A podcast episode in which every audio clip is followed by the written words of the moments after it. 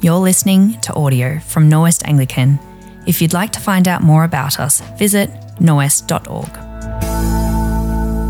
Well, g'day, Norwesters and podcasters.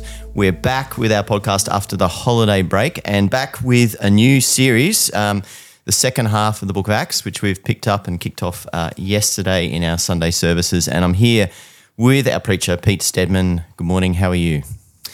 James, I'm You're always a bit dusty. so I'm here. I'm You're present. here, yeah, yeah. yeah. Oh no, look, I am. It was so good to be back at church yesterday. I've, um, as we talked a little bit about yesterday, been away for five weeks, Mm. and um, uh, just to be back opening God's Word with God's people, whom I know and love here, is always such a joy. So it's Yeah. a great, great day. And delightful to know that people, you know, listen to the podcast and have this desire to be um, digging deeper in God's word. Yeah, so those it. of you who are listening, we, we enjoy and count it a privilege to be able to share with you a bit more about what we've been preaching. Mm. Um, so we kicked off the series. Uh, we're calling it boldly and without hindrance because that comes from that last section, last little bit of uh, the book of Acts, where Paul's in under house arrest in Rome and Mm-hmm. still, yet still preaching the gospel. Um, as, as we were kind of talking about it yesterday, one of the things that struck me is that as you read the book of Acts, certainly there's a lot of boldness, um, but there does seem to be a lot of hindrance. uh, and so the without hindrance kind of feels a bit strange, given the fact that there's so much persecution, um, there's so much resistance Mm. and opposition. Um, so, do you want to unpack a little bit more what we mean by without hindrance when there is so much hindrance? Yeah, yeah, sure. So, um, so obviously the, uh, the the heading of the series comes from the last four words of the whole book of Acts, Acts twenty eight. Let me just read thirty and thirty one, uh, which says this: For two whole years, Paul stayed there in his own rented house and welcomed all who came to see him. He proclaimed the kingdom of God and taught about the Lord Jesus Christ with all boldness and without hindrance. So uh, it comes from there, and the reality is Paul is hindered because Paul's under house arrest. He's not free to come and go. He's probably in chains, um, and yet uh, he's unhindered that people can come and see him. And in a sense, the word of God is unhindered, despite uh, the circumstance he's in, despite the fact that he's under house arrest. He's able to speak boldly, and God's word goes forth. God's purposes come to pass, despite the personal circumstances of his people. And, hmm. and I, so I, I think the heading's actually picking up two levels. Often, from a human perspective, we feel we are hindered in life. We're hindered by our culture, we're hindered by our own sin, we're hindered by our lack of courage, we're hindered by contexts that we find ourselves in. Hmm. But God's not uh, hindered, hmm. and God's word is not uh, hindered. It's not chained. It always rolls forth, and we find great rest and great comfort in knowing that despite our sense of feeling hindered, He is not. Yeah, yeah, absolutely. And I think it, I mean, we should expect that in the book of Acts because um, Jesus, when he, uh, in the beginning, first chapter, he says to the disciples, um, You will receive power when the Holy Spirit comes on you, and you'll be my witnesses in Jerusalem and all Judea and Samaria and to the ends of the earth. And so it is a promise that they will receive power for Yeah, mission yeah. and they will be his witnesses. That's it's, right. It's going to happen. It's going to happen, and and God, God will direct His mission. Mm. God will direct His mission. They will receive the Spirit of the Lord Jesus. They will continue to speak of all Jesus said and did. Yeah. um, and they will witness to Him. Yeah, and one of the things I think came out from yesterday is um, we kind of re- refreshed ourselves where we're up to in Acts with the persecution in Jerusalem, and then it's that that line um, that says those uh, there's a scattering of the church out of Jerusalem, and it says those who've been scattered preach the word wherever they went, verse and so you kind of go, aha, you, you will be my witnesses wherever you go, and so you're already getting a, a uh, an indicator that yeah, yeah, the, I mean, this horrible thing, as you said, the disaster of the church being persecuted and scattered, um, is actually the way in which God is going to drive the mission Which is, out. which is remarkable, isn't it? Because uh, we're, we're very binary in our thinking. If something's terrible, God's not of it. If something's Mm. great, of course God's there. And what Acts and what the whole Bible and what Jesus' death and resurrection shows us that actually in the midst of the worst trauma, our God seems to be doing His finest work. Um, so it's yeah, it's a lovely Mm. yeah, and then and so I think that that was pretty evident in this um, really quirky chapter, of chapter eight, with you got you know Simon the sorcerer with his kind of weird stuff about trying to buy the Holy Spirit, and um, but there was a great question came up at Chapel Lane from one of our youth, just a really thoughtful reader, which I, I love actually Yeah. paying attention to uh, what, what God's saying in His Word, and he picked up on the the delay of the Spirit um, upon the Samaritans. So they they believe and they're baptized, and they don't yet receive the Spirit, and he picked up that sense of well, that seems different to what other parts of the Bible said, where you believe and you receive the Spirit, and certainly what he's been taught and his, his experience. Um, yeah, and uh, so thoughts on, thoughts thoughts on that. We can chat a little bit more about how we kind of engage with that because Yeah. that is different. Yeah, it is. So, it's, yeah, that, so um, Sam was picking up uh, chapter 8, verse 14, uh, which says, When the apostles in Jerusalem, so this is where the, the mother church was, you know, that's where the church has started. The Spirit has fallen on the apostles uh, and, and the believers in Jerusalem. When the apostles in Jerusalem heard that Samaria had accepted the word of God, they sent Peter and John to Samaria. That's significant. We'll come back to it. When they arrived, they prayed for the new believers there that they might receive the Holy Spirit. The question is, well, hang on, how can you be a believer and not have the Holy Spirit? That was Sam's question. Verse 16, because the Holy Spirit had not yet come on any of them, they had simply been baptized into the name of the Lord Jesus. Then Peter and John placed their hands. And that's really odd. Um, and it leads to some to believe that there is um, a a second blessing of the Spirit and that you are baptized into Christ, but then you receive the Spirit and the power of the Spirit and the gift of the Spirit at a later time, uh, which, uh, which I don't believe is what the scriptures teach. Now, um, the reason Sam uh, finds that unusual is essentially because of what Acts 2 says in, chap- in verses 38 to 39, where actually the giving of the Spirit is concurrent with repenting and believing in the good news. So I'll just read that. Uh, it's the end of uh, Acts 2 when the Holy Spirit comes. Uh, Peter stands before the crowd, uh, all the fellow Jews who are in Jerusalem uh, at that time, and he says this. Uh, so, verse 37 the people hear, hear Peter's sermon, they're cut to the heart. They say to Peter, Brothers, what shall we do? Peter replied, verse 38 Repent and be baptized, every one of you, in the name of Jesus Christ, and for the forgiveness of your sins. Now, listen to this. And you will receive the gift of the Holy Spirit. This promise is for you and for your children, all who are far off, for all whom the Lord our God will call. So, there, it, it, it's, it seems to be one event that actually, if you repent and believe, you will receive the Spirit. But in uh, Acts 8, um, and it's one of the only places that those two things are separated. It's a secondary thing. So, what's going on? Uh, James, you've done a lot of work in this uh, many years ago now, but let, let me give my thoughts and then I'd love for, for your input here as well.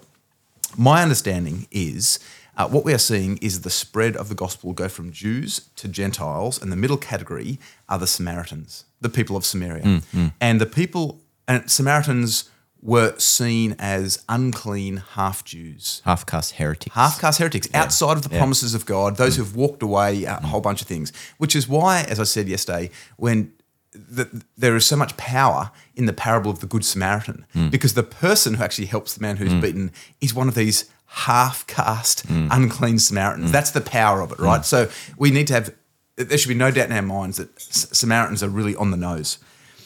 And it seems that what's going on here is the gospel is going even to Samaritans, but actually that is such a significant game changer for the Jews to understand and for the Christian Jews in Jerusalem to understand that there is a pause given between their repenting and the Spirit being given, which then draws down the eldership from the Jerusalem church, which is Peter and John, Peter and John, the two big apostles. two big Yeah. apostles who Yeah. come down, they witness it with their own eyes. In a sense, they need to witness it with their mm. own eyes so they can then go back with their voice, position, and responsibility mm. that they have in the mother church to say, We have seen this.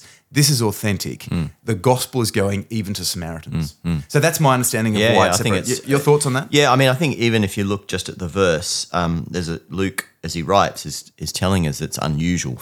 Yes. it's because the Holy Spirit had not yet come on any of them; they'd simply been baptized in the Lord Jesus. So the fact that he highlights and draws that out is not to say here's the normal model. That's anomalous, right? Um, is, this this is unusual. Yeah. Um, and so he's trying to explain that. And absolutely, as you say, that Peter and John, as you've read in the opening chapters of Acts, it's Peter and John, Peter and John, they're the ones who are before the Sanhedrin and so on.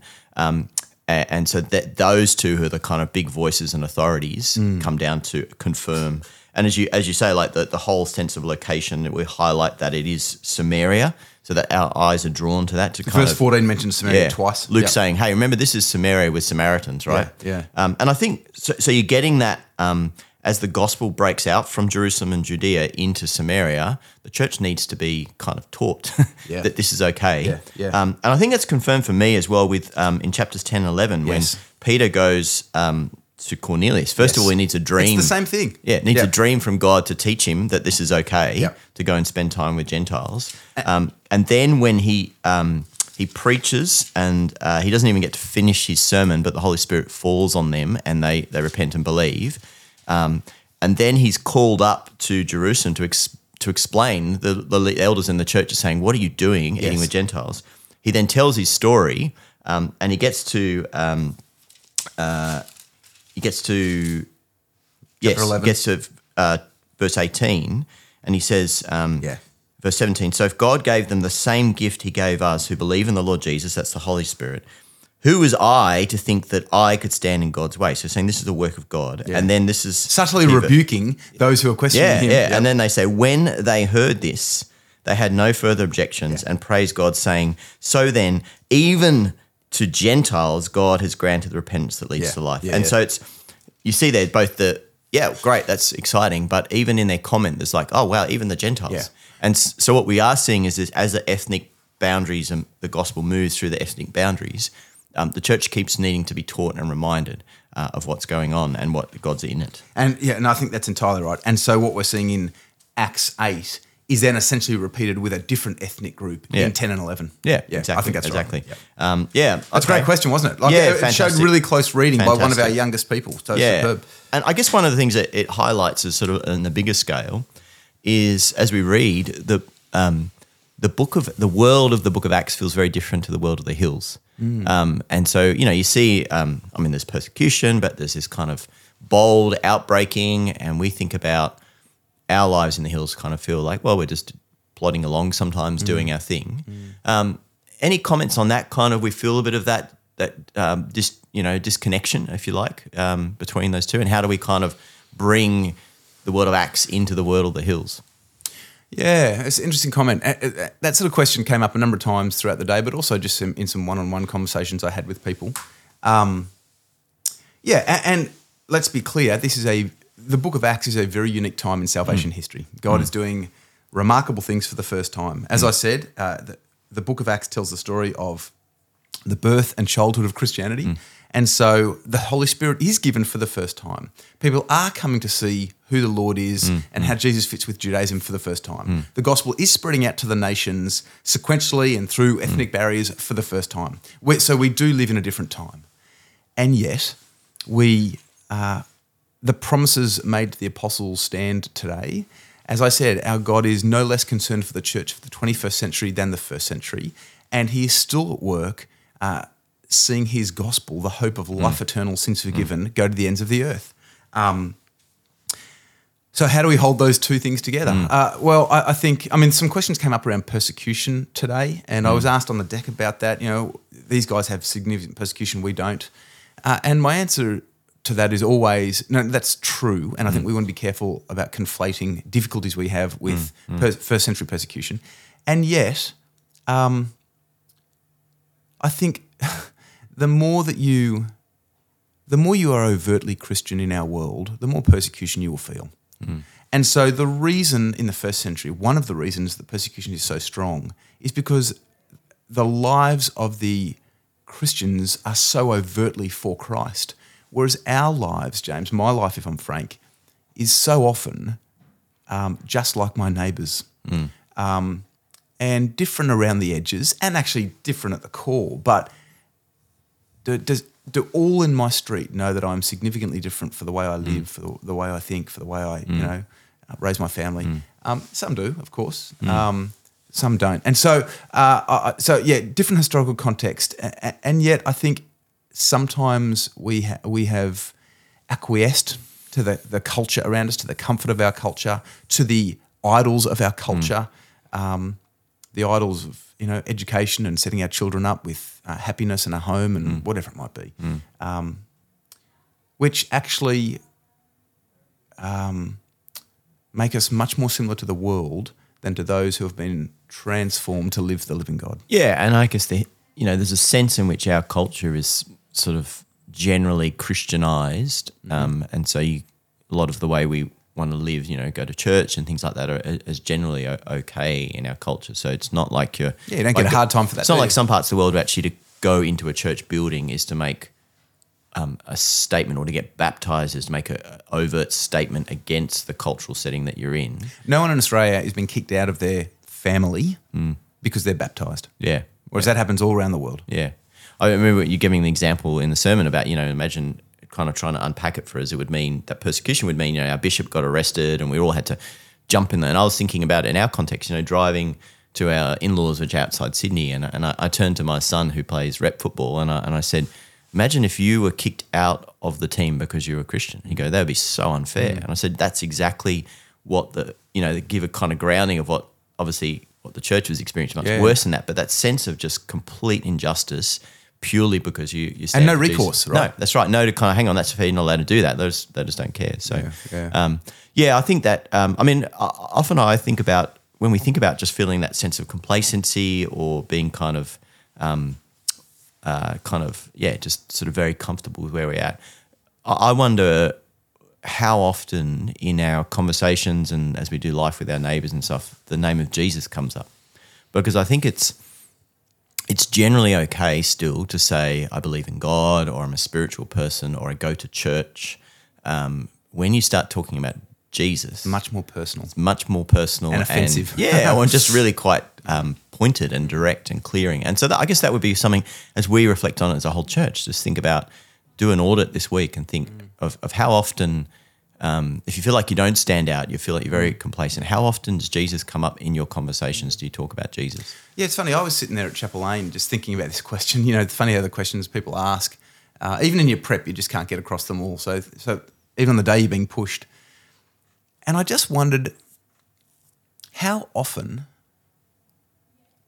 are people at Norwest uncomfortable in their lives because of their love for Jesus? And my guess is rarely. Yeah. And I wondered then, could I preach next time I preach? And and I think I got to the answer being no. I, sh- I shouldn't do this, so I can say it here.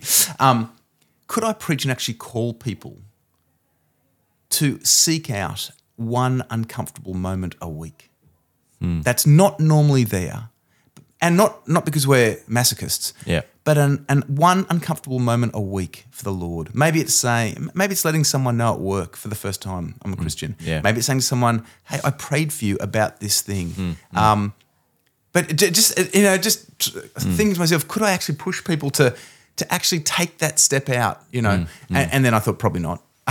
you know, I'm, No, I, I, yeah, I wonder I if don't it'd be know. worth worth wrestling with because I think it is that little bit. Okay, I'm going to push push into an area, push the kingdom into an area that that hasn't. Yeah. You know. And it came for me, James, out of all these questions. We're so comfortable. We're so comfortable. We're so Mm. comfortable. So I'm thinking, okay, yeah, we are comfortable.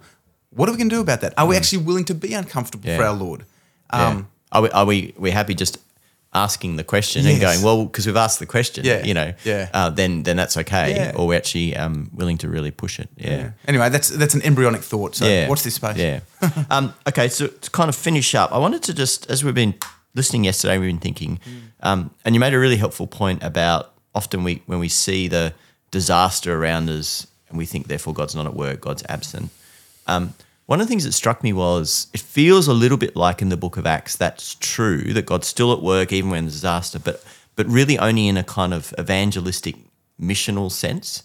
And I wonder if is there any any word to those those um, who are struggling with just life, you know, whether it's mental health or it's their own health or relationships. And so the struggle isn't persecution, but it's actually I'm finding just doing life difficult and I feel and in that situation people feel like is God with me, God absent. Does Acts have anything to say to that or is it more Acts is more thinking kind of evangelism is the kind of where God's at work? Does that make sense? Yeah, it does. Yeah. So let me answer and see if it has made sense because it depends what, what I answer. Um, look, we need to keep in mind that the book of Acts is telling the story of the spread of the church. Mm, so it's, it, it's a significantly evangelistic uh, piece of writing in Mm. nature. Uh, it's about the the gospel rolling forth and, and the, the establishment and growth of the early church, Mm. um, which helps us understand where, where we are today. Um, but to think it's only that uh, is um, reductionistic and mistaken. Um, and to think that actually God is only working through the hard times, uh, to think that God is only in the hard times working for the growth of the church and not in individuals would be mistaken as mm. well. Because mm. if you just take a step back and look at the Apostle Paul, from chapter 9 to chapter 28, you see a massive change in him. Mm. Not just in what he does, i.e., evangelistic endeavors, but actually in him, where he moves from breathing murderous threats for giving his very life for God's people. And, and one of the things I love in, is it Acts 20 with the Ephesian elders? I think I'm preaching on that. I just love that because it is a model of how to pastor people. And if you compare that back to what he's like Yeah, early yeah, on, yeah. he is a fundamentally different creature. Yeah. Um, So God has his plans and purposes for his glory, for his for his own glory, for Mm. his own name, for his church, for his world. But it's not like we're pawns on a chessboard being moved Mm. around for that. No, God is much more integrated relationally Mm. with us than that. We are his children. We are his heirs. He adores us Mm. and he is growing us. And um, so at the same time, I want to say that he's doing his work for his name, for his glory, for Mm. his church he's actually at the very same time doing a work in us. And, and I just I got a text yesterday from someone sitting at home. They were unwell and said, "I'm at home with a mild cold, not going to go out in public without a mask and a bell crying out unclean," which seemed a bit bit over the top. But anyway. Um, Loved the sermon today. Loved your summary of Acts. A point of interest is something that you pointed out many years ago. Okay, I have no memory of this. Um, but he said that persecution not only spreads the word outwards to others, but increases the number and quality of the home church members and their witness. Now, I I have no memory of saying that. Um, Hmm. Sounds good, though. It does Yeah, sound yeah, good, so I think I'll claim it. Um, it's probably you that said it, James. I think that's what persecution does. I think actually. Sharpens it and sharpens and deepens Well, that's what you. Peter says in 1 Peter, you know, that your your faith, which is of great worth, will be proven Refined. and Yeah, refined, and that, right. that God is with you in that. Um, I wonder also part of the answer in Acts is um, hard times come, you know, in chapter 6 when the church is growing and then the the widows from a Greek background Mm. are complaining that they're being overlooked. Um, and there's sort of a bit of racial divide there. Mm. And the way in which God, you know, the, works through his apostles is to raise up people to make sure that distribution is carried out well. Mm. And so I wonder sometimes we actually we we look to the brothers and sisters around us be part of the way God comforts and provides. Um, and so people talk about, you know, in difficult times, it's been the blessing of having brothers and sisters around them and encouraging them and help carrying the load for them, praying for them, and so on. That actually is part of the way God sustains and comforts and experience the blessing and the growth in in the midst of the difficult times. Yeah, it's not always the miraculous, the chains No. falling off in prison. Yeah. In fact, it's rarely the miraculous, the chains That's falling off in prison. Right. God, of course, can do that and Yeah. does do that. Um, no, but sometimes we are the answer to someone else's prayer. Yeah, Mm. Yeah. It's that word. You know, it's funny. I was at church, oh, what was it, six months ago. And there's a lady at the West who is off and on, but I, I just love her. I just love her. She's, she's so great. Anyway, she was at church without a husband because it's she finds it hard to come and he's not always around. Um, but she left early, and as she left early, I was up the back where I'm prone to be, and I just tapped on the glass and, and waved at her, and she looked at me and waved back and kept walking. And she rang me the next day, just to say, "Hey, I just wanted to thank you for saying hi." I was hmm. all, "What?" I like I just tapped on the glass and waved. She said, "It meant the world to me," and I hmm. thought, "Oh man, hmm. the little things we do that actually." Sometimes just me, like it's just so simple. Yeah, You know, we don't think about it but actually minister to one another Mm. in ways profound, ways that we can't even see. mm. Um, oh no, absolutely. That God is God. God does does that Yeah, to us through his people, Yeah, yeah. through His people. So I mean, that's I, I- I love that we as a church are going through the second half of Acts, and it's not um, just something where it's a lecture, you know, each week and write down some contents, but we're actually wrestling with it together. Um, our question and comments time is really great. Um, this podcast as well. Um, so looking forward to seeing what God does amongst us and each of us um, over the coming term. And so uh, please make sure that you are subscribing on your podcaster of choice so you don't miss any uh, new episodes. And uh, we look forward to seeing you either in the room on Sunday or uh, on the stream. God bless you and see you later. Have a great week. Thank you for listening. If you found this resource helpful, we encourage you to connect with us at norwest.org.